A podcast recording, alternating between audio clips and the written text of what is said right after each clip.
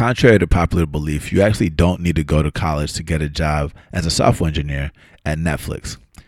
In fact, you actually don't need to go to college to get a job at any tech company because what's most important is what you know how to do, what's in your portfolio, and how you tell your story.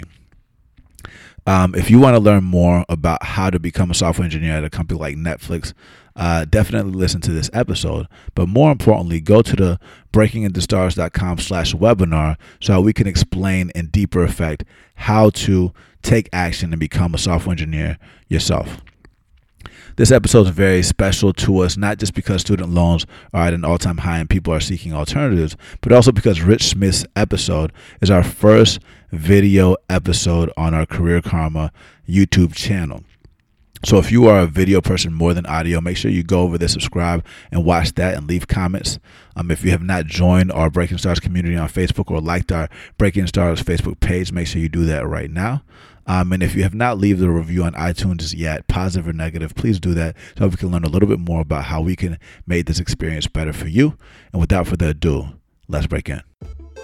Growing up, we're told that in order to be successful, you need to be a banker, a doctor, or a lawyer.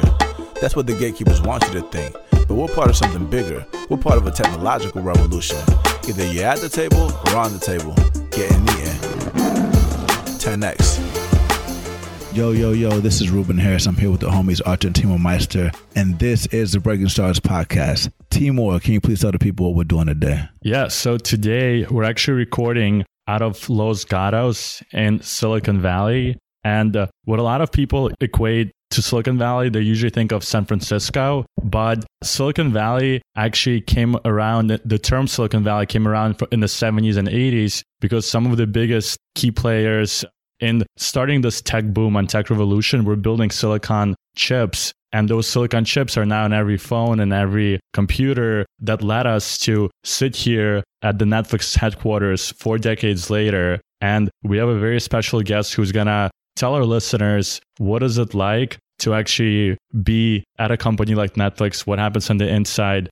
So I'm very excited. Ruben, can you please introduce the guest? Yeah. And so, like Timur said, Silicon Valley in tech is not just in the United States, it's global. We have eight heroes in the building. From Brazil, we got Freebirds in the building. But today we're interviewing Rich Smith, who many people in the tech industry know as a senior UI engineer, which he is, but very few people know about his whole story. Um, some people might know about the fact that he was a self taught college dropout who worked full time as a IT guy. He is a true hustler who was able to create his own freelance portfolio and was one of the first engineering hires at a lot of companies. But very few people also don't know about his story as a top athlete, as a gamer, as a family man that cares about his his not just his his personal family, but even as a as a married man in tech. And so we're going to talk about all of that. But before doing that, we're going to unpack Netflix and how a lot of people might think about it as a Hollywood agency, but there's a lot of technical things to that. But before doing that, let's just say welcome.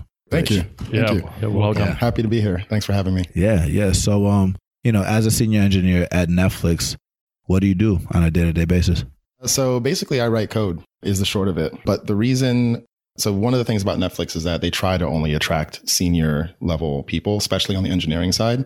And it's because they give you a lot of autonomy to to direct your own work and to determine the cadence of your work and to determine how long sort of your work will take. And because you have this autonomy, you essentially have needed to been around the block a little bit and have had this experience building apps and writing code and figuring out tough problems and breaking down complicated things into simpler things and delivering those things to our customers totally. and to and so what are some of the challenges that netflix is facing on the mm-hmm. technical mm-hmm. side so on the technical side, one of the biggest things is trust for my users, right? Mm-hmm. When you open up your Netflix app and you hit play on something that you really want to watch, the last thing you want to have mm-hmm. happen is for it not to load yeah. or buffer. Right, buffer, right, which is a thing of the past and and we have engineering teams dedicated solely to solving those types of actual problems. So what happens if you're in a remote area with limited service and you want to watch Netflix? Uh-huh. Right? And so there are even ways to break down the quality of a video and serve it in smaller chunks and smaller bites and still have you stream it without any interruptions, much mm-hmm. like you would if you were home watching it on your TV. And nowadays, when people are accessing Netflix from their mobile phones, their laptops, like countries outside of US where your connection is probably not as strong as uh, the high speed internet we have here in Silicon Valley, the connection speed is super important That's for right. that user experience. Speaking of like user experience and what you're doing, a lot of people come to us and they want to know some of them say they want to become a web developer some of them say they want to become a software engineer there's the ui engineer like titles can you kind of break down what are the differences and what does an ui engineer do that might be different than writing code as a full stack or a backend engineer Great question.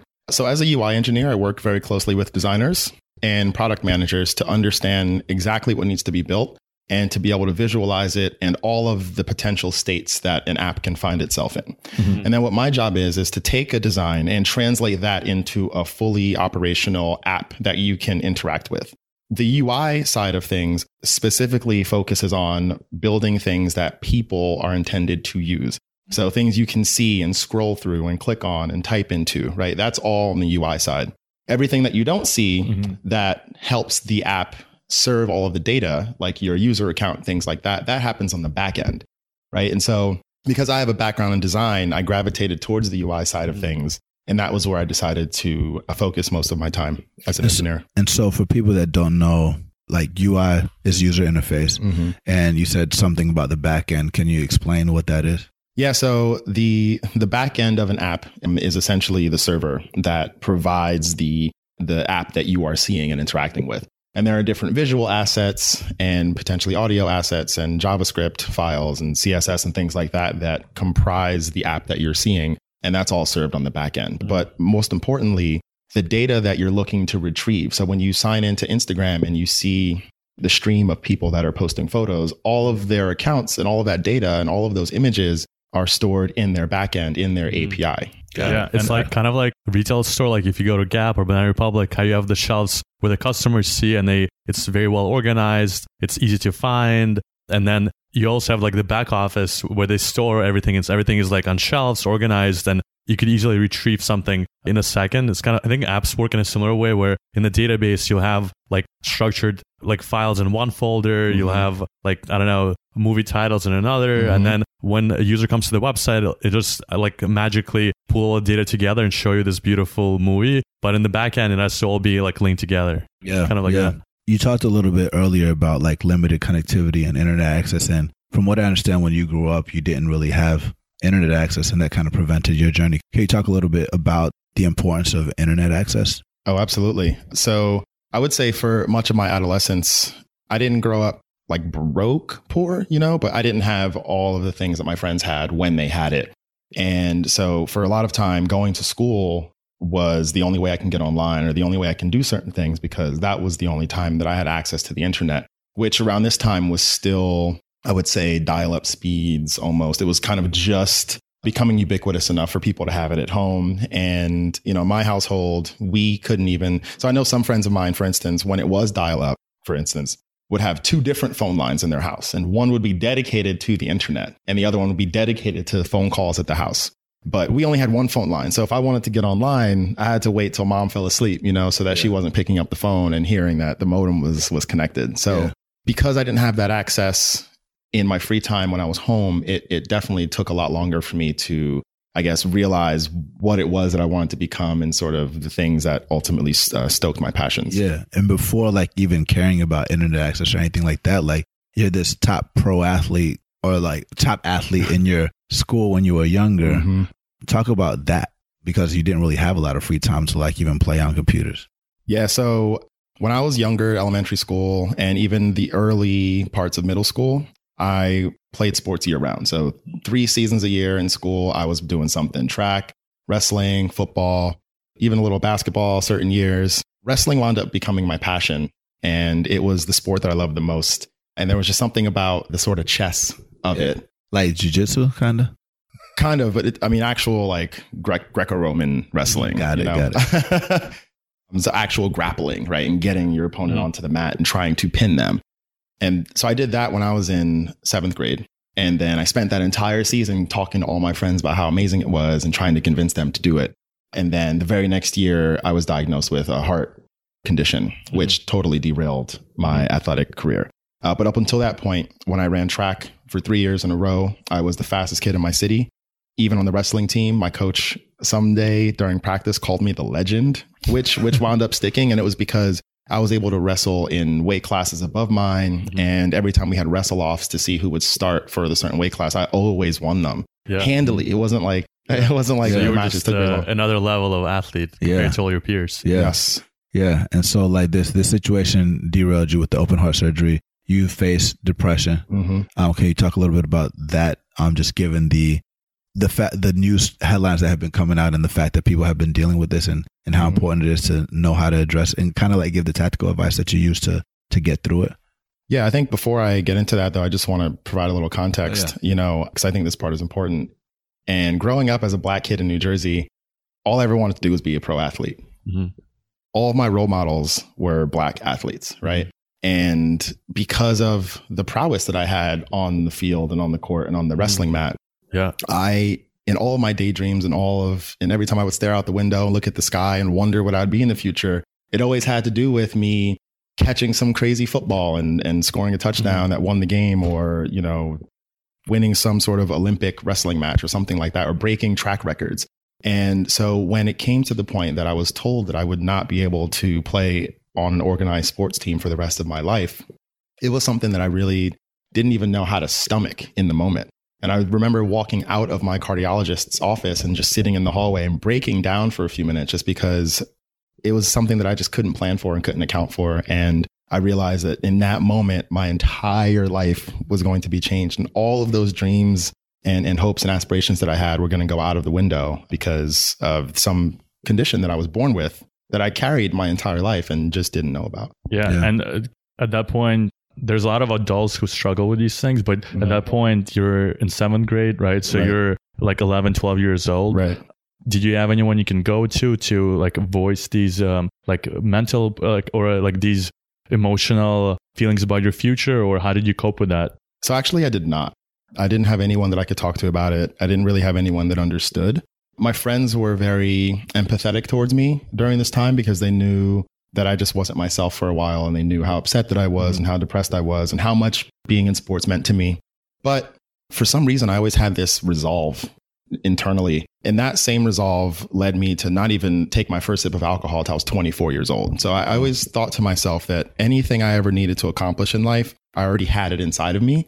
I just needed to figure out how to tap into that and, That's a great and, and how to sort of hack my brain into being motivated enough to chase it down and accomplish it. And so even though I knew it was a really, really, really, really shitty moment for me in my life, I knew that eventually I would be okay. And I just kept focusing on trying to improve the quality of my life over time. And not to go too deep on the subject, but like, can you talk a little bit about how you hack your brain, not just then, but even now to like create that mindset to power through things? Yeah, I mean, essentially for me, it's about understanding yourself, right? Knowing where your pitfalls are, knowing what your distractions are, knowing who your detractors in your life are, and trying to create environments and situations that enable you to focus on your strengths, right? Mhm. And setting yourself up for success. So if I have people in my life that don't believe in my goals, then I don't interact with them anymore because that is taking away mental energy from me. Or if I know that waking up every day and being on social media takes up too much of my free time, then I sign out of them, Mm-hmm. right? But I don't delete the app, right? Because Mhm. every time I open the app, it's a reminder when I see that login page that I shouldn't be using it. And so I tell myself in those moments, do something productive instead, Yeah. right? Replace this time with something else. Now is the opportunity. Now is the time. This is what it Mhm. looks like, right? Yeah. So in those moments, it's identifying those traps Yeah. And then literally just redirecting your mind. Love it. And I think And- that's something that meditation helps with a lot is Yeah. being able to redirect your mind. Yeah, and for a lot of people learning new skills, like learning how to code, you almost have to make time because you're probably having a job or you're in school and you're trying to learn something on- on top of everything else you're doing. Where did you learn how to be this disciplined? Because I think that a lot of our listeners kind of struggle through that. Was it through sports or your family, or were you always like this? It was partially sports, but definitely mostly family. Yeah. So I actually grew up really strict Mhm. and you know my house it, it was it was very regimented especially my early childhood Mhm. and i think a lot of those values sort of carried with me uh, as i got a lot Mhm. older And also in my household, there were five other siblings, 6 Mm-hmm. including myself. And I was the second oldest. Mm-hmm. And as the second oldest, my parents often held me responsible for what the four younger ones were doing. Yeah. And so having that those responsibilities earlier on, I was worried about a lot more. It helped me understand psychology, actually understand people, understand empathy, things like that. So just the discipline and the responsibility that I was given in through my family, I think were things that I was able to take and then focus on other areas. Yeah, yeah. And I, I love that you emphasize family and knowing yourself. Um, Nana always tells us like awareness always comes before improvement. Mhm. And speaking of like not just family, but also friends that I, I'm sure affected you growing up and that gave you that positive encouragement, Mhm. Those friends actually led to the spark that got you interested in tech. So can you talk about that spark?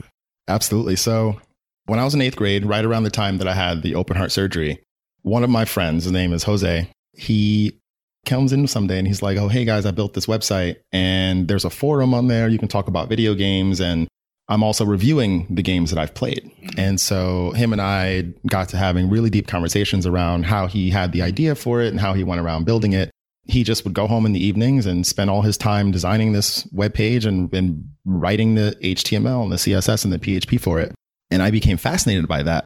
Not only because he was able to create a website and a place on the internet where people can go and, and interact with each other, especially not even having internet at home myself, but also because through his website, he was able to get free video games from these companies, free accessories, free consoles, everything Wow. that had ever come out. He was just getting them in the mail for free. And so walking into his bedroom was like walking into a GameStop. and for an eighth grader who had open heart surgery, who can't go outside and play for a while, Yeah. you know, seeing all these games and everything, that's, Yeah. that's Yeah. a pretty The appealing new thing. That's right. Yeah. And so for me, it really, really sparked that interest. And I always, from that point, I told myself, you know, that wow, being able to build a website mm-hmm. really can unlock a lot of things for you. Yeah. And so the seed was planted. Yeah. that Kind of like the superpower you saw someone else have and use it, and you're like, whoa, wouldn't it be cool if I had that superpower too? Yes. Yeah. And that's more or less how I looked at it. But Uh-huh. as a kid, I was also really envious of the fact, not envious of the fact that, That's that he- inspiring. that he had it, but it was, Yeah. but it was more like I was envious of the fact that I couldn't also have it. yeah. I guess Yeah. at that point, did you consider kind of uh, following his footsteps and learning how to code, or was that something like not even in the in the picture at that point? I would ask him a lot of questions because I wanted to understand how one could just sit home and teach Yeah. yourself how to build a website. I was just Yeah. so fascinated by, Yeah. you know, by just looking through the code and just Yeah. understanding how he came about doing it. it Mhm. For me, it was just such an unfathomable thing Uh-huh. that I was literally just fascinated by that more than anything. And Yeah. it wasn't until two years after that that I started to write code myself for Mhm. the first Yeah. time. Yeah, and then and then I remember, you know, growing up, you know, we I mean, at least I did. I was kind of addicted to games and I love playing games and there was a lot of these things that people were doing in the classroom with calculators. Mhm. And then you also discovered something related to like graphic calculators that That's they right. actually had games in them. So that kind of led to this direction. So can you talk about that? Absolutely. So so even the graphing calculator thing was sort of a progression for me because I was always trying to figure out something to sell in school. Hustler. That's right. So fourth grade, I was selling candy, lollipops. My Uh-huh. parents would I did that like too, man. Sam's I- Club or something, right? And then fifth and sixth grade, I started selling my homework. Don't do that. don't don't do that. But I was one of the smarter kids in my class, and a lot of the other kids just would Yeah. willingly give me a dollar just f- to copy my answers. And so I Uh-huh. thought, go for it, yeah. there. And it gave me money, you know, to go and snack stuff. That's right. buy more candy. Exactly. To resell for more. Yeah. I So got it. then ninth grade rolls around and they got smart. And so they would collect a dime from 10 people, right? Okay. And then one person would approach me with a dollar and be like, yo, let me get the homework. Oh, okay. right? and then they would That's- copy it down. disrupting. And then they'd say, hey guys, I got it. And then they would disperse it to the rest of the class. And so I thought, oh, Wow. oh, wow, they got me. Okay. 10th grade rolls around and we're given graphing calculators for our math classes. So one of my friends discovers that he has games uh, and programs on it already. Uh-huh. So I start poking around. I realize that there's source code underneath the programs. Yeah. I ask him to let me borrow the calculator for the night, promise him I'll bring it back the next day. But I wanted to copy over the games Mhm. uh, myself. Mhm. And Bluetooth didn't exist. You know, there mm-hmm. were no wireless technologies to transfer them. So I literally had to go line by line, read the code, and then figure out how in the calculator to type it in on my own. Wow. And so through doing that, I started to understand what the code was doing. You did this all, all in a night? Yes, one evening at home. yeah. I started to understand what the code was doing. And uh-huh. then I started to realize I started to be able to reuse some of the little principles to mm-hmm. construct my own programs. Uh-huh. Uh, and I was hooked. Yeah. And so what I did with that was in every single class that we had, all the formulas that they taught us, Yeah. I wrote a program for. Yeah. And so one of my my chemistry teacher noticed that 10th uh-huh. grade chemistry teacher, he noticed.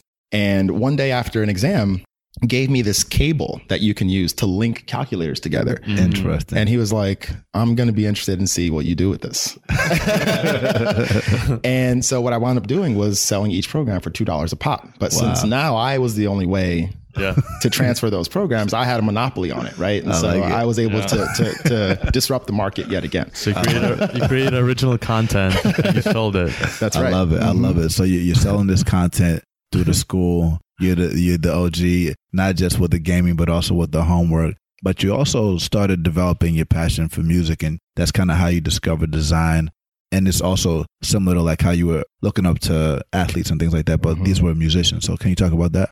Yeah. So actually, one of the things, I guess, one of you guys asked me before about the depression and sort of how I was able to cope with that. And we kind of went on a tangent, but music for me was a huge part of just helping my emotional state and my mental state and just keeping me focused and prepared. And specifically, I will say Eminem. You know, I don't always agree person to person about what he talks about, Mm-hmm. but sometimes the anger that he felt and Yep. expresses, I felt Mhm. and some of the emotional hurt and just betrayal that he sort of Yeah. experienced and just the hardships. And so I was able to sort of take that pain that he would express in his music and I applied it to my own life. And when I would hit the gym and when I would do certain things, it was just listening to music that Yeah. ultimately helped me power through. Yeah. And I wound up uh, in 10th grade joining. So I, by now I had internet at home. hmm And so in 10th grade, I wound up joining an online forum, a music forum for Eminem fans. Okay. Okay. and most of the the threads were about finding his music and the record label he had and you know beef rap beefs and stuff like that. Mhm. but then towards the bottom of the homepage was this little section about graphic design. And out of curiosity clicked into it and started seeing all these threads about people creating wallpapers and having graphic design battles. And even threads where someone would say hey i'm wor- i'm trying to learn. Can you critique my designs and try to help me get better? People would design mixtape covers for up for Mhm. each other up and coming rappers. And so when i saw that i think the initial draw to it was the the fact that you can customize anything that you wanted right i was used to on my pc going through the wallpapers that microsoft kind of already had Yeah. and then picking the one i liked the most but then realizing that i could create my own Yeah. not only for myself but for other people i was infatuated with the idea so i figured out how to get a pirated version of photoshop installed it Mhm. and then i started to spend every waking moment just figuring out how to do it. Mhm. and at the time there were one or two tutorial websites. And so i would essentially go through all of them and i would have some crazy concept in my mind for what i wanted to design. And so i would look up you know how to create flaming text Yeah. you know in photoshop right? And just follow the tutorial. And each time i followed a tutorial i would learn some new technique and over time i started to realize that if i tried to follow disparate tutorials then Yeah. it would give me a wide breadth of knowledge about how photoshop worked Yeah. and then i could use all of that experience and culmination Yeah. to create even better things Yeah. right and really empower myself Yeah. and so after a while of just being on the forum, sharing my own backgrounds that I was creating and album covers and stuff for people just to practice, after a while I started to look into making my own t-shirts. Got it. And I thought, "Oh, I can just buy some special paper and I can just iron designs right onto t-shirts." Mhm. So by my junior year of high school, this is what I was doing. Wow. Junior and senior year of high school, I would say to my friends, "Hey, 25 bucks, custom design anything you want, and I'll put it on a t-shirt for you and I'll have Okay. it, you know, a It's couple like, days." this is like before Teespring, right? That's right. Yeah. yeah, and I, I think it's ironic that um, like when when high schools teach people skills when you're at an early age and like society wants you to have like skills that will last you a life a lifetime, Mhm. they they tend to ignore like these things like web design or how to work with Photoshop or how to code. But just from hearing your story, it looks like those are the things that influenced your life the most because they were just more fun. But there also are more like they give you the tools to create because Mhm. a lot of the stuff you do in schools it's around just memorizing and taking tests That's right. but we do a lot better by by like building things and by working on projects with others Mhm. uh, so in but your also case, but also getting it to people as well because Yeah. like after he created he got it to people Yeah. so they Mhm. could consume it he got their feedback he created a monopoly. He understood what was going on, what they wanted. Yeah. Yeah. So I wanted to ask you now that you mentioned in the pre chat that you have younger siblings, do you kind of tell them to play around with some of the tools that you've used while growing up, or what advice do you have for them?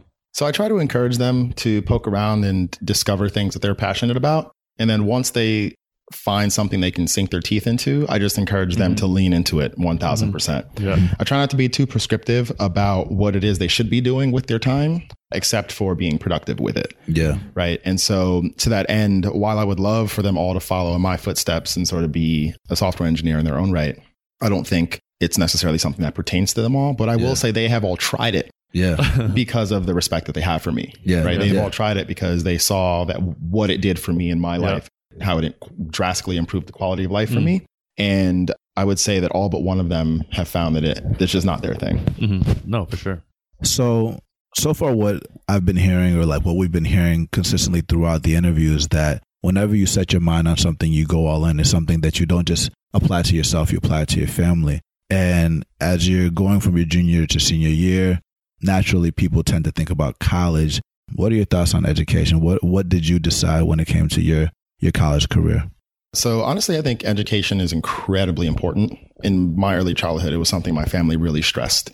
Going to college, I had a full scholarship to the college that I decided to go to. But ultimately, I squandered it and I wound up dropping out two years later. Yeah. Right. And during the application process, while I knew that I was interested in design and building websites and things like that, I applied to school as a computer science major, Mhm. but ultimately was afraid to follow through on it because I thought that there was going to be a lot of advanced math involved in pursuing those majors. And advanced math was not an area that my school system taught particularly well.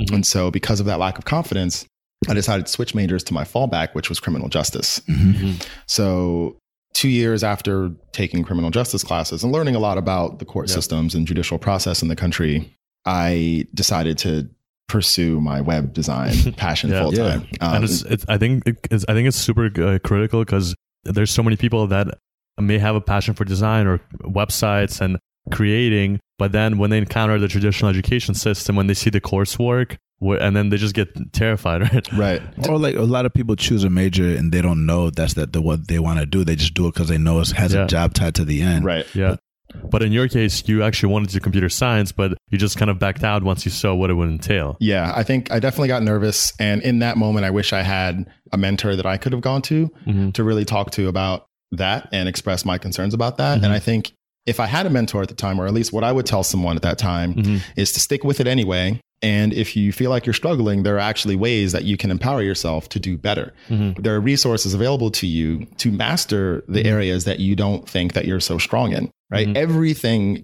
can be improved about your life. But if you shy away from it and you don't put any energy towards it, then it goes nowhere. Mhm. And so that was a lesson that I hadn't learned until way later. But in the moment, I knew that criminal justice wasn't for me anymore. Mhm. And because I wasn't really doing my homework that much, I was building websites instead in my room.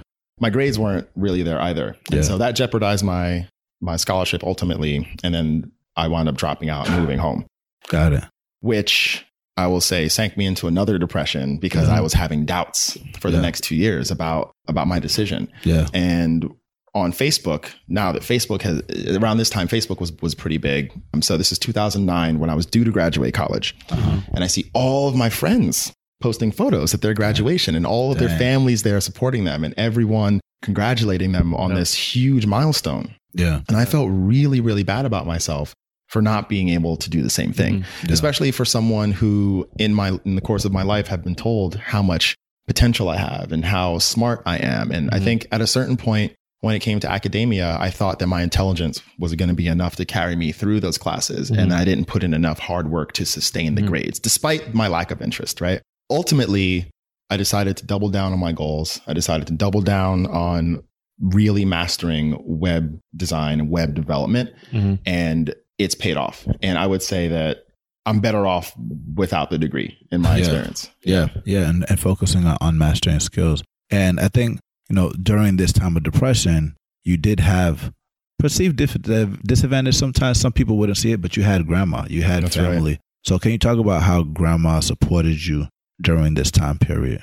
Yeah. So when I dropped out, I didn't want to go back and live with my parents. And so instead, I decided to go live with my grandma, who had a, an available room for me and didn't charge me rent. Didn't really ask much of me except some simple chores around the house and maybe help, you know, figuring out how to use her iPad or how to get online or check her email every now and then, uh, which I which I completely didn't mind. But also now having left college, I couldn't justify spending all day just building websites, right? I needed to make money. I needed to have a car and pay for my car insurance and and I wanted to have my own life. So I actually was kind of a hobbyist PC builder for my college years a little bit. Okay. And I had a friend that that helped me learn how to do it. Really good friend of mine. And the experience that I had gained there was enough for me to get a job on campus my mm-hmm. sophomore year before dropping out, working for the help desk, the IT support mm-hmm. team on campus. Got it. And that was supporting the professors' computers. And so it was actually kind of cool in the moment because I had access to professors' offices even when they weren't in them. And I was on their computers and stuff. And to me, as a college kid, being able to access professors' computers, even without them being around for whatever reason, just felt like All those this- tests. Yeah. just felt like so much grades. power, you know? All the like- homework that you could sell. so much trust, you know? So it was great. But then once I decided to move in with grandma, I needed to find a job. And so mm-hmm. ultimately, I was able to leverage that experience into my first corporate role at Merrill Lynch up in Man- Manhattan in the World Financial Center. Mm-hmm. And so this was my first day there was actually September 11th, but in 2007. Yeah. And so it was a weird day because when I'd gotten off the train in New York, the World Trade Center was still an empty pit. And they had Wow. just begun work on the Freedom Tower Mhm. and just building out all of the, the infrastructure and the foundation. And even getting to work and meeting my team, they were all in a very somber mood because they had all lost someone or knew someone that they lost. And Yeah. so for me, that was sort of kind of a, a culture shock because in Yeah. New Jersey, I didn't I didn't really know that many people that were Mhm. affected by it. And then here it was, this first day in this new world and corporate environment on this Yeah. new team, and just being hit with this, and it was just it was very much a, a jarring experience for me. Yeah. Stuck with that for two years. So, what were you doing for Merrill Lynch? Yeah. So it was actually really boring work. And it was the team that I was on was in the IT department, but essentially we just put software on computers. Yeah. It was, It's it like was really- installing Word, Yeah. Windows, like, basically. But when you're a financial company like Merrill Lynch or Bank mhm. of America or whomever, a lot of the traders have tons and tons of complicated and specific apps that they Yeah. use for mm-hmm. very specific things regarding money and math and, mm-hmm. and management and stuff like that. So we would essentially get a spec sheet for a computer or for a hundred of them that they mm-hmm. needed for traders or for interns or whomever. And then we would just have to put the software on it Mhm. and then just deliver it to them. Yeah. At that point, did you consider potentially becoming a trader or do, kind of pursuing the financial world, or kind of you weren't interested in that? Uh, definitely not interested in that at all. Uh, in fact, the work was so boring and I had mastered it so early on that I would bring my own. By this point, I was able to afford a little netbook. So this is before the days of the Chromebooks, but it would be like a little $200 laptop you can get that wasn't very powerful, but you can do simple web browsing on it. Yeah. I would bring it to work with me and would be building websites at my desk Mhm. on my laptop at Damn. work. That's clear. That that's your passion. I think like before we transition out of Merrill Lynch, though, Mhm. I think it's important to touch on. Um, a lot of people ta think that tech companies are just startups or or big corporate tech companies like Netflix, but there's traditional industries like banks, like food companies, Mhm. like re- distributors that Mhm. have tech components and jobs available. Home Depot, Mhm. where you can work, and so That's right. something I just Yeah, wanted to I mean, they all have websites. Like yeah, Walmart, for example, has one of the highest trafficked websites in the world, Absolutely. and you would have never thought that. yeah, and they're going in. Yeah. So so yeah, you do this for two years, Mhm. and then now you start thinking about Silicon Valley, or like what No. So my initial goal was to create my own sort of design agency. I had the design experience. I had the Uh-huh. the coding experience, which was very limited at the time, but Uh-huh. I was growing it. yeah, And so I thought, oh wow, I can just keep finding clients and then Yeah. eventually charge a higher rate for my projects and then just have this portfolio and then hire a team and just get this help. And then I wanted to scale that into a design agency. yeah, So I just kept finding clients. And the ways that I would find my clients would be word of mouth through friends, or I would scour Craigslist Okay. actually for businesses. And for a while, what I would do is find certain businesses whose services I was interested in, check out their website. And if it was lackluster, reach out to them and say, hey, let's barter. In exchange for your services, I would, I would love to rebuild your website for you. yeah. And so there was one company in particular that cleaned air ducts Okay. and my grandma had central air in her house and Uh-huh. i couldn't remember i couldn't think of the any time ever that they had been cleaned. Yeah. So I thought, oh, this would be an interesting thing to have done, right? Yeah. So reach out to the guy. Him and I actually had a really good working relationship. And on Christmas Day that year, Christmas morning, he came to my grandma's house Wow. and cleaned her air ducts for her, the That's owner crazy. himself. Yeah. So I thought that was that was pretty cool. Built some, you know, websites for comedian friends that I had at the time, things like that, and just really was trying to to establish myself as a sort of a competitor in the design market. What uh, at that point, like, what technologies did you did you learn? Did you learn like HTML, CSS, JavaScript? Like, what else did you need to know? So it was HTML and CSS. I had perfected, I would say. I, that was what I spent most of my time writing. Didn't feel super comfortable with PHP, although I knew enough to build custom WordPress templates over time. And then in terms of JavaScript, I had been on the jQuery boat at that time. And so I knew how to work with simple jQuery things, but I didn't quite understand JavaScript to the extent that I do now. And so I Mhm. think getting to that point took me a lot longer to get to. And so I just kept kind of dabbling in HTML and CSS and basic PHP, basic jQuery, but really um, was trying to learn it and trying to master it, but it wound up taking me a r- much longer time Mhm. than I think it takes people nowadays. Yeah. Yeah. No, that makes a lot of sense. And so, um, when it comes to design, how did the design agency go? Like, So that's a really good question. Ultimately, I wound up leveraging that portfolio to getting my first job here in Silicon Valley. But it wound up just being a lot of administrative work that I didn't necessarily care for, right? Mhm. Time tracking, invoicing, tracking down new clients, keeping track of different projects, working on multiple projects simultaneously. It was, I would maybe say 40% doing what I loved and Mhm. 60% Yeah. doing things that I had no interest in whatsoever. And it never really crossed my mind to, I don't know, hire an assistant or have one of my siblings help me out or anything. I just thought I needed to kind of do it all myself. yeah. And so I got to a point where I started trying to figure out ways not to do that anymore. Yeah. and I think, you know, I had an opportunity to to move to Silicon Valley and I decided to take my portfolio and leverage that to to find my first position. And so what I did, even though I'd never been to San Francisco before, was I spent a few weeks online researching companies, Mhm. researching positions, junior level web engineering positions that I thought I could qualify for. I ditched my IT resume. I ditched all of that experience and I started from scratch and wrote a web engineer resume. And I said, I'm going to sell myself as if I am someone who is really passionate about this because I clearly am. And I have experience, though it's not professional experience per se. I know a thing or two about how to do this. And the one thing that I prided myself in at the time, the one thing that I knew that I was incredibly good at, bar none, was taking a design, taking some UI, and in no time turning that into Mhm. s- like responsive HTML and CSS, Mhm. pixel perfect Mhm. HTML and CSS. Because I and that was what I spent a lot of my time doing. So I was I was proud of that, and it was the one thing I hung my hat on in all of my interviews at the time. And that goes back to awareness of self. So you're transitioning to Silicon Valley. You're interested in becoming a part of the tech workforce. But can you tell us a little bit more about like how you actually sold yourself as an engineer and like the how many jobs you actually even worked before that? Yeah. So Netflix now is my 17th job. What? I've been working nonstop since I was 15 years old. Wow. Um, at which time I even lied about how old I was just to get that first job, which was McDonald's. Damn. And so, you know, over the years, you you wind up gaining a lot of soft skills in terms of how to interview, how to sell yourself, what hiring managers are looking for, how to get your foot in the door, how to put your best foot forward, and things like that. And because I had an IT career for so long, I already had a resume. And something that I would do too is I had this document that I compiled of, of actual connection, or sorry, not connections, but references that I could use on the job. Mhm. So anytime I left a position, before I left, I would reach out to some of the people that I was closest with Mhm. and just ask them for their information. And so I compiled this long document of just people from different roles, what their relationship was to me, what their email address is, their phone number, their name, and then if they had a website or anything like that, You that. would be an amazing salesperson. Thank you. Thank you. And so, so because I knew so many places were going to be asking for references, I just wanted to have that information ready. And especially when you're four or five years removed from a position, you start to mm-hmm. forget people's names. You start to kind Yeah. of forget what department you were in. And so writing those things down while they're fresh and even just empowering myself in the future, making sure I had that information available to me Yep. helped make it a lot easier.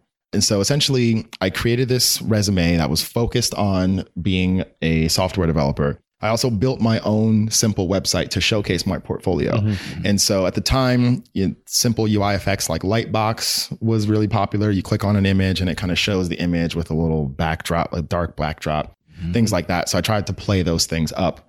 Uh, when you scroll down, the header would sort of lock into place. And for 2013, 2012, I, you know, for me, those were really cool little features that I could use. And then it was also very responsive. So if you took your browser and shrunk it down to mobile size or loaded my website up on your phone, it would also work perfectly. Yeah. And those were key details that I tried to pay attention to when I was creating it because I wanted my work to speak for itself. And I wanted them to look at my website and say, oh, wow, yeah, this guy can totally come here and do this for Mhm. us.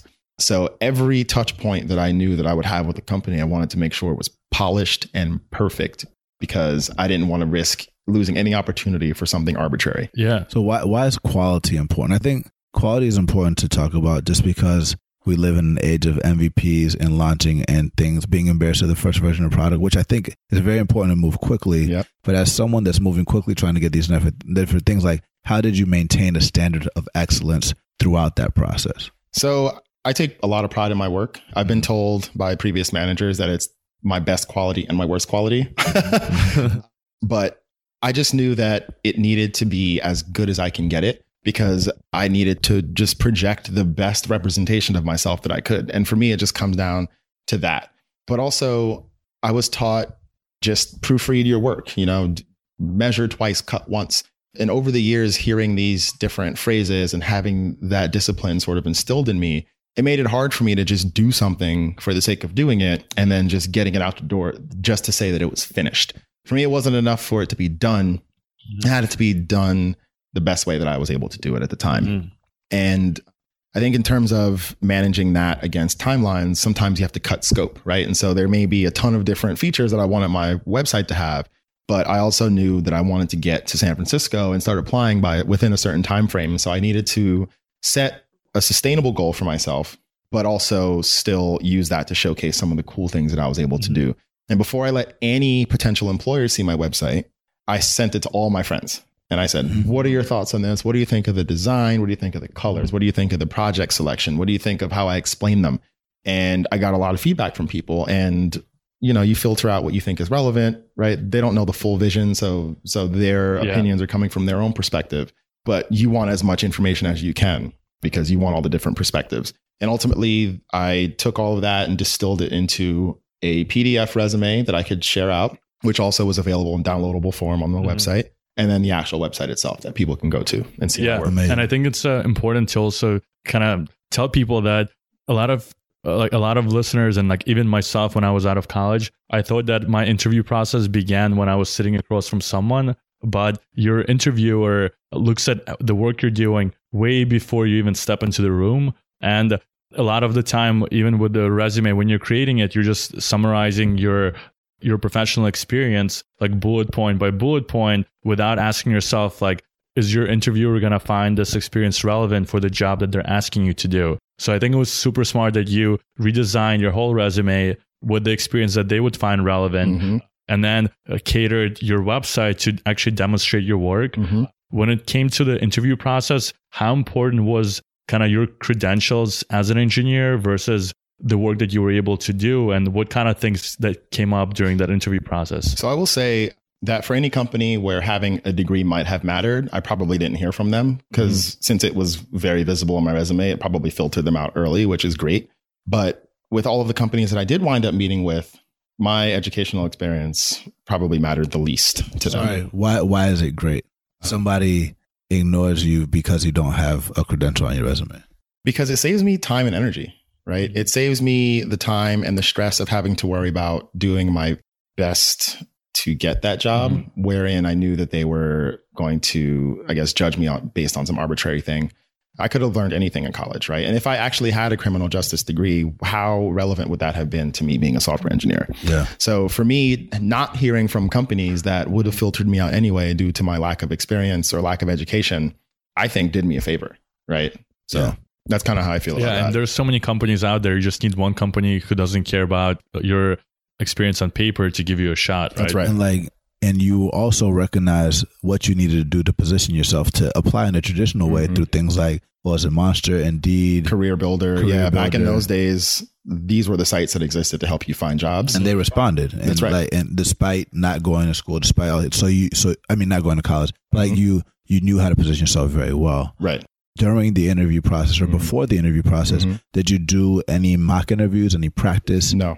No, No. Okay, No. okay, Also didn't expect I didn't know what to expect in in a software engineering or a web developer interview at all. So I didn't know how to prep.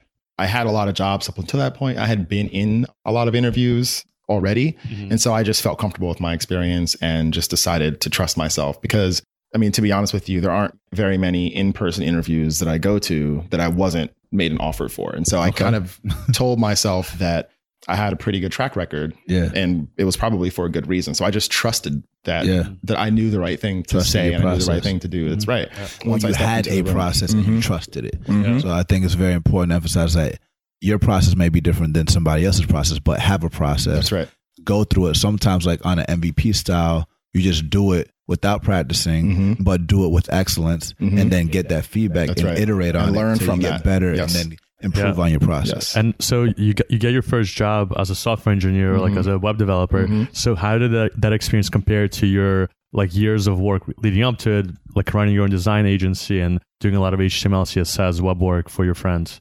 So it's interesting because when you're doing it on a freelance basis, Mhm. a lot of the work is very self directed. Mm-hmm. And so you're often having to maintain this relationship with your client. You're often having to keep track of a lot of the administrative stuff that I mentioned before. And there's a lot more of the work. You're doing essentially multiple job roles Mhm. to support a freelance business, right? Mhm. Whereas when you go and you work at a company and you're writing code professionally, Mhm. oftentimes, based on the size of the team, you're going to have people in the roles around you doing a lot of the things that you would have had to do yourself on a freelance basis, such as a dedicated designer or such as a dedicated product manager or a project manager, someone who is going to understand what the spec is and what needs to be built and Mhm. how long things should take to build and things like that. You're going to have someone in sales who's out getting, or I guess specifically regarding working for a design agency. Yeah. You would have someone in sales that's going out and getting new clients and making sure that there is a funnel and that there it,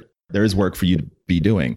And so you get to focus more on actually just writing code. And then specifically as it pertains to the UI, understanding the design, understanding all the states that the app can find itself in, and then translating that into Mhm. code. Got it. Mhm. And so, um, you worked at a bunch of startups. You worked at Recurly. You worked at Omni. Mhm. Um, you worked at Netflix now Mhm. and some other companies. So, Mhm. how would you compare your experiences between like small, mid-sized startups versus being at a corporate, large company like Netflix that's global? Right. in how many countries? 130, 130, countries. yeah. Yeah.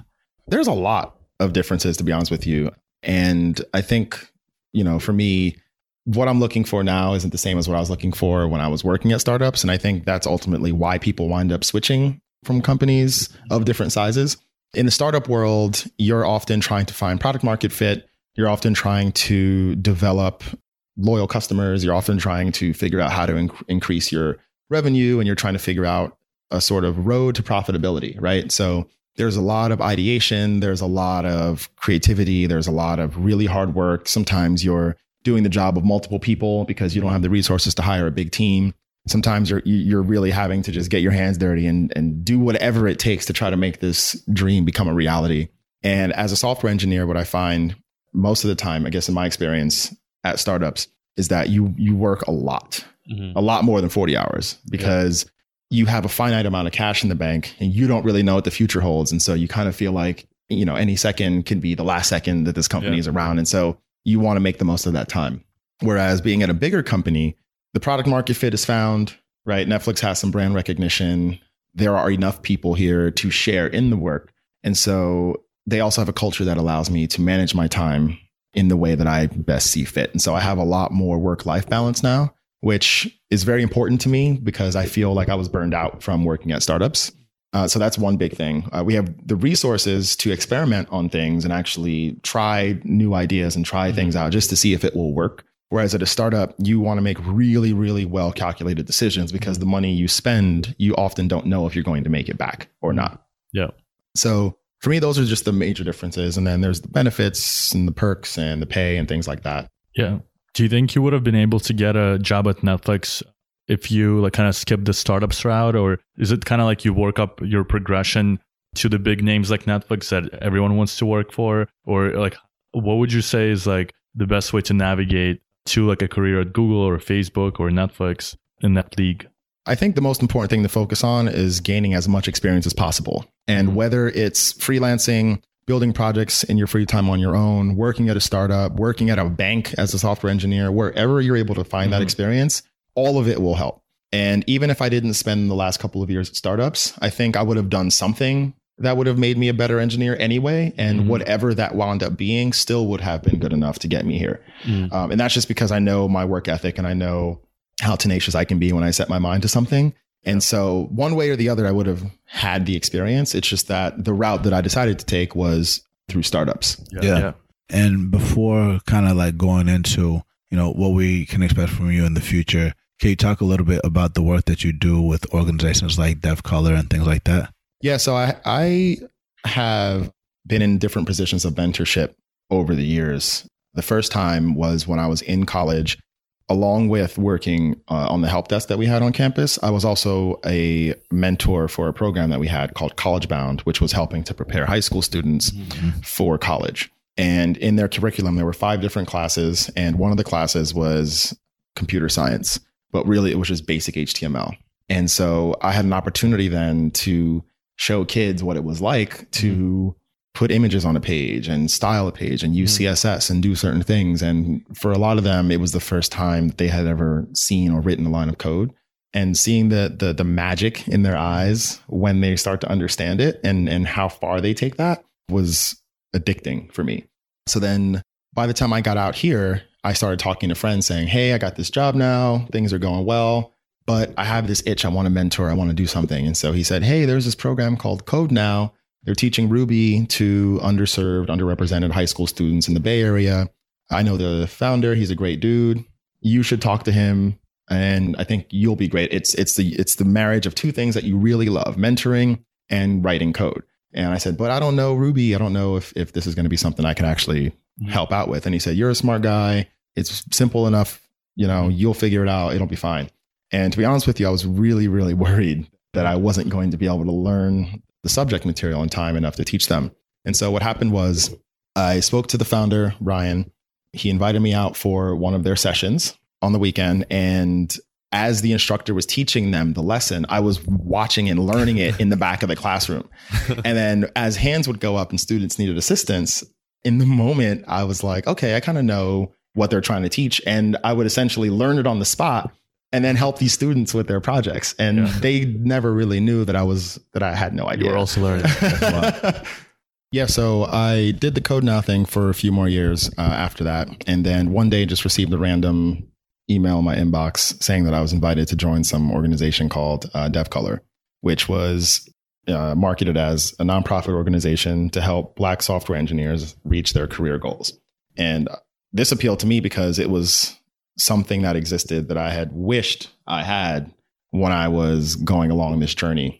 And that's much of the reason that I would find myself in these mentorship roles is that I felt like I had learned a lot and gone through a lot along the way. And I wanted ways to try to give back and try to help tell those stories and try to help people who were in the same positions that I found myself in, try to make it a little easier for them. And so with Dev Color, I the way it's structured is that we're broken up into what we call squads. And each squad is comprised of all software engineers, but at different levels in their career. And we're meeting once a month. And the idea is that in each of these meetings, we get to know each other. We share things very candidly with one another. And we're trying to hold each other accountable for whatever career goals that we have. And so sometimes it's just, you know, maybe wanting to be promoted to a senior engineer. Sometimes it's wanting to be promoted to a manager. Sometimes it's wanting to be a technical lead or a VP of something or a founder of their own startup or what, what have you. And uh, what I found in that organization is a group of people that I really respect and really admire who know what it's like to to go through what we go through Yeah. on the job in, in a lot of cases, but also who hold me accountable and don't accept excuses for when I essentially don't if I'm not like a man of my word, right? In the sense that I set a goal and I, I'm not hitting Yeah, it or I'm not doing anything to work towards them. So And we talk a lot about the importance of peer mentorship. And sometimes you can have a structure program like this or just have uh, like a mastermind or group of friends who you could run ideas by. Mhm. But can you just talk a little bit about kind of why peer mentorship is important and sometimes is undervalued by people? I think peer mentorship is extremely important because uh, you often spend a lot of time and a lot of energy on things that can be easily demonstrated to you or easily revealed for you if you just had someone who had been there who can just explain it to you, right? And so for me, for instance, learning JavaScript and learning how functions worked and about closures and all of these other things, you know, as a beginner, those are very advanced concepts. Mhm. And I hadn't seen a lot of examples of how it worked initially. And so if I had just someone who I could ask in confidence, not Mhm. feeling like it was a silly question, but in confidence, Mhm. anything about trying to demystify what this stuff was doing, Mhm. I feel like it would have cut out weeks of time and effort for me. And so it's also important to have a mentor that is someone who has maybe a similar background or someone who you can relate to on other levels besides what your your shared passions are because then you'll have more respect for them it'll be a better relationship they can relate better to where you are and they can even understand certain other things about your context that you may not share with them or you may not feel comfortable sharing with them Mhm. Yeah. Can you share any insight that you've gotten by interacting with other mentors within the Dev Color group or any shout outs to anybody that in particular that you've been working with within Dev Color to have some best practices on how to mentor better? So one of our core tenets of Dev Color is that anything that happens in a squad meeting stays in a squad meeting. So while I would love to, to, to share some stuff with you, I feel like it would potentially, you know, Yeah, that's it- fair. yeah. That's so fair. so That's- that I makes a lot of so. But as far as like in general, like in your mentoring practice, so like you've been passionate about this for a long time. Mhm. What are some things that you've learned over time that has made you a better mentor from other people within Dev? Like it doesn't have to be Dev Color, Oh, just I in see. general in your life. I think in general, um, what I've noticed is that there is a lot of, I guess, for, for lack of a better way of putting it, I'll say imposter syndrome, but it's really self doubt that you have. And it's really sometimes the lack of self esteem or the lack of affirmation or the lack of confidence. And so when you're learning something new, you're very uncomfortable while you do it and you feel like a fish out of water and you feel sometimes you might even doubt if this is something you really want to pursue long term Mhm. because it might be really difficult, right? And I find that as a mentor, oftentimes, if someone is not extremely focused and extremely dedicated and extremely passionate about it,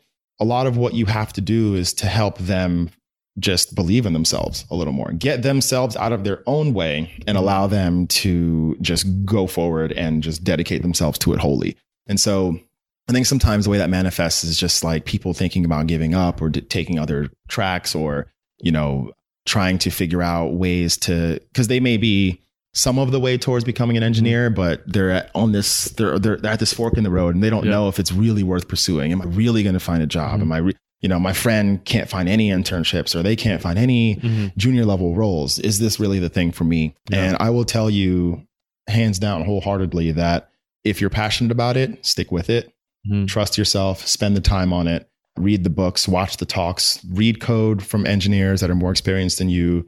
You know, instead of grabbing any dependency or any library from GitHub, try to understand what it's doing, try to rewrite the more trivial ones on your own, learn things from different areas. When I was learning, I would take the same basic JavaScript course from five different places because it helps to overcorrect for the biases that may exist in any one Mhm. particular person's way of teaching it to you. Mhm. And so while 80% of that subject matter might overlap, the Mhm. 20% difference that you get from each of those things Mhm. will help you to have a more holistic understanding of the subject matter. And so even if you don't understand it the first time or the second time, it's about the perseverance, it's about the patience, and it's about the determination to just stick with it. Yeah, and a lot, game. and a lot of the time uh, when you're when you are taking coding tutorials, you feel very lost the first time around, Mhm. and uh, it's very hard to like remember the syntax, and you kind of feel dumb. And I speak to a lot of people, and I know Artur and I felt like that when we were learning how to code. But what you should be doing is retaking it multiple times, and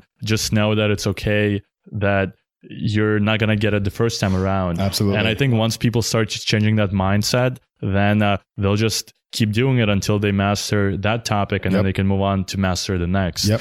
So at this point in the podcast, we do the lightning round Okay. and we'll ask you questions that are more geared towards strategies, resources, or any advice that you have for folks who are listening and who want to get to where you are today. Okay.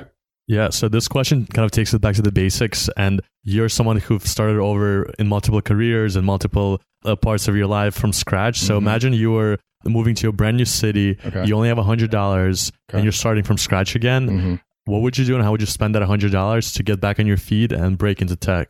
Wow, hundred dollars, new city. First thing I would do is try to tap into some sort of community hmm nearby. I need. I think something that would be important to have in a new place is a is just people you can relate to, people who can support you, people who can encourage you, people who can help you out. With hundred dollars in my pocket, even though I'm going to need a place to stay, I would try to find someone who I can befriend, whose couch I can crash on, or whose Mhm. spare room that I could use. And then just promise them, based on my history or my past or whatever, just promise them that I would pay it back. And even go so far as to draw up a contract that we can agree to Mhm. that this is what my plan is and this is how I intend to cover you for for helping me out in this moment. The moment. 3069 you plan. yes, and it's so- and it Actually, sounds that's actually not bad. That actually sounds pretty interesting. yeah, I was going to say, it sounds kind of crazy, but people are way more open and way more kind and way more empathetic than you realize. And so if you are sincere and honest and forthcoming and hardworking, people will open the door for you. Right. And so with that hundred dollars, based on what my priorities are, I might invest that in a class. Right. So Mhm. certain classes like code school was something I took the JavaScript course on code school maybe three or four different times, like the Mhm. same course. I just kept Yeah. taking it because I, it just didn't click. It didn't click. That's $25. So, provided that you have a laptop, internet connectivity, and you're healthy, you can take the $25, invest in yourself like I would. And then with the other $75, maybe you could eat, or maybe you can double down on that investment, or maybe you can just save it for a rainy day. And so, I think, you know, while there's a little bit of luck involved, as is the case with most things, I think you can. You can, with a little bit of advanced preparation, go to a new city with $100 in your pocket and make it work. Yeah, yeah, no, I love the emphasis on content and things like that. And speaking about educational content, there's a different type of content that was building you up, which was music. Mm-hmm. Um, and you mentioned one of your favorite artists, which is Eminem, which is also one of my favorite artists. I actually like listening to uh, what is it, Lose Yourself, whenever I'm about to do an, an interview because it's one shot, one opportunity. Even though I think there's lots of opportunities. Um, but can you tell us what your favorite song is by Eminem? Yeah, absolutely. So there's a song that I love of his that's a little lesser known. And it came out, I think, on the Eight Mile album, maybe like an extended edition or something. And it's called Stimulate. And the reason I love this song is because there's so many levels on which I can relate to it. Specifically because he talks about being misjudged and being misunderstood and how at the end of the day his intentions are pure and what he's trying to do in terms of being an entertainer and the best rapper and stuff like that. He's just trying to live his best life and do it in the way he knows how to best. And throughout my journey, I've stumbled many times and I've had many, many, many, many difficult, difficult situations. And I think a lot of people that I had come across in the course of my life had looked at me as someone who was cocky or full of myself or arrogant. And all I really was was just confident, right? I knew who I was. I knew what I wanted. I knew where I wanted to go. And I just didn't want to let anything detract me from that.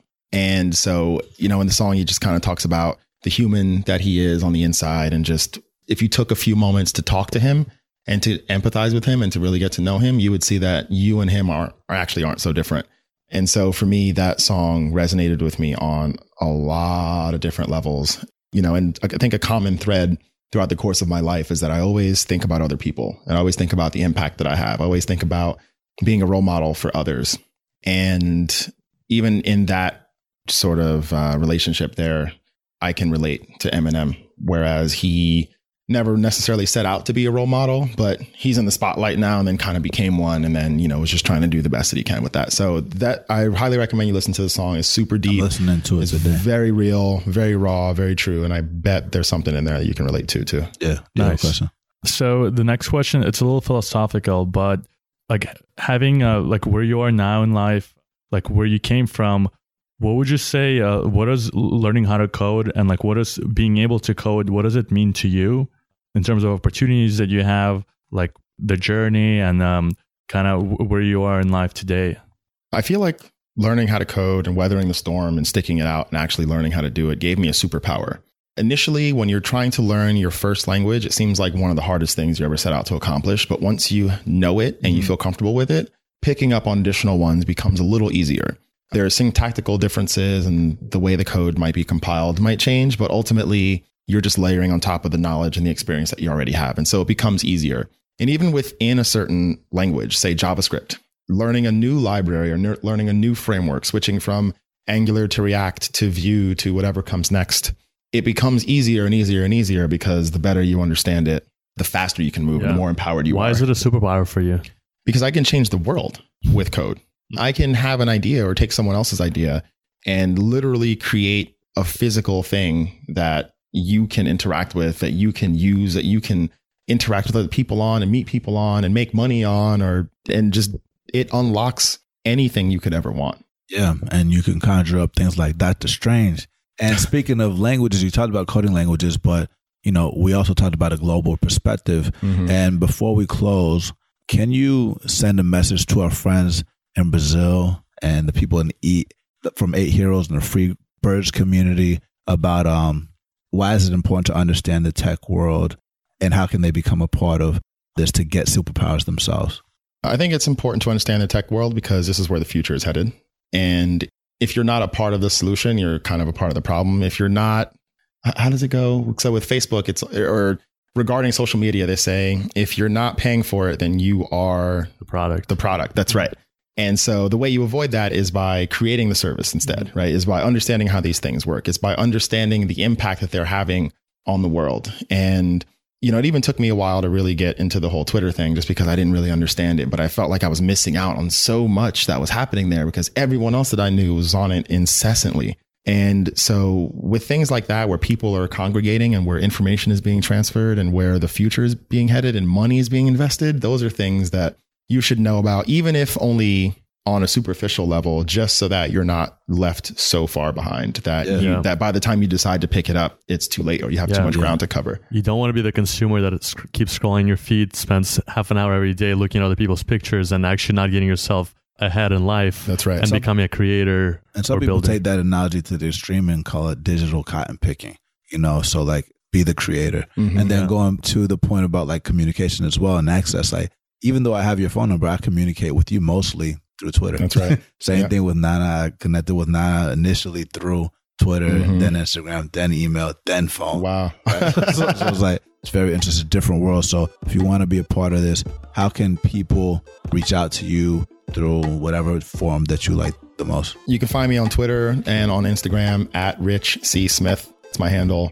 Look me up. Happy to chat, happy to help, answer any questions, and hope to hear from you soon. That's awesome, man. Let's break in.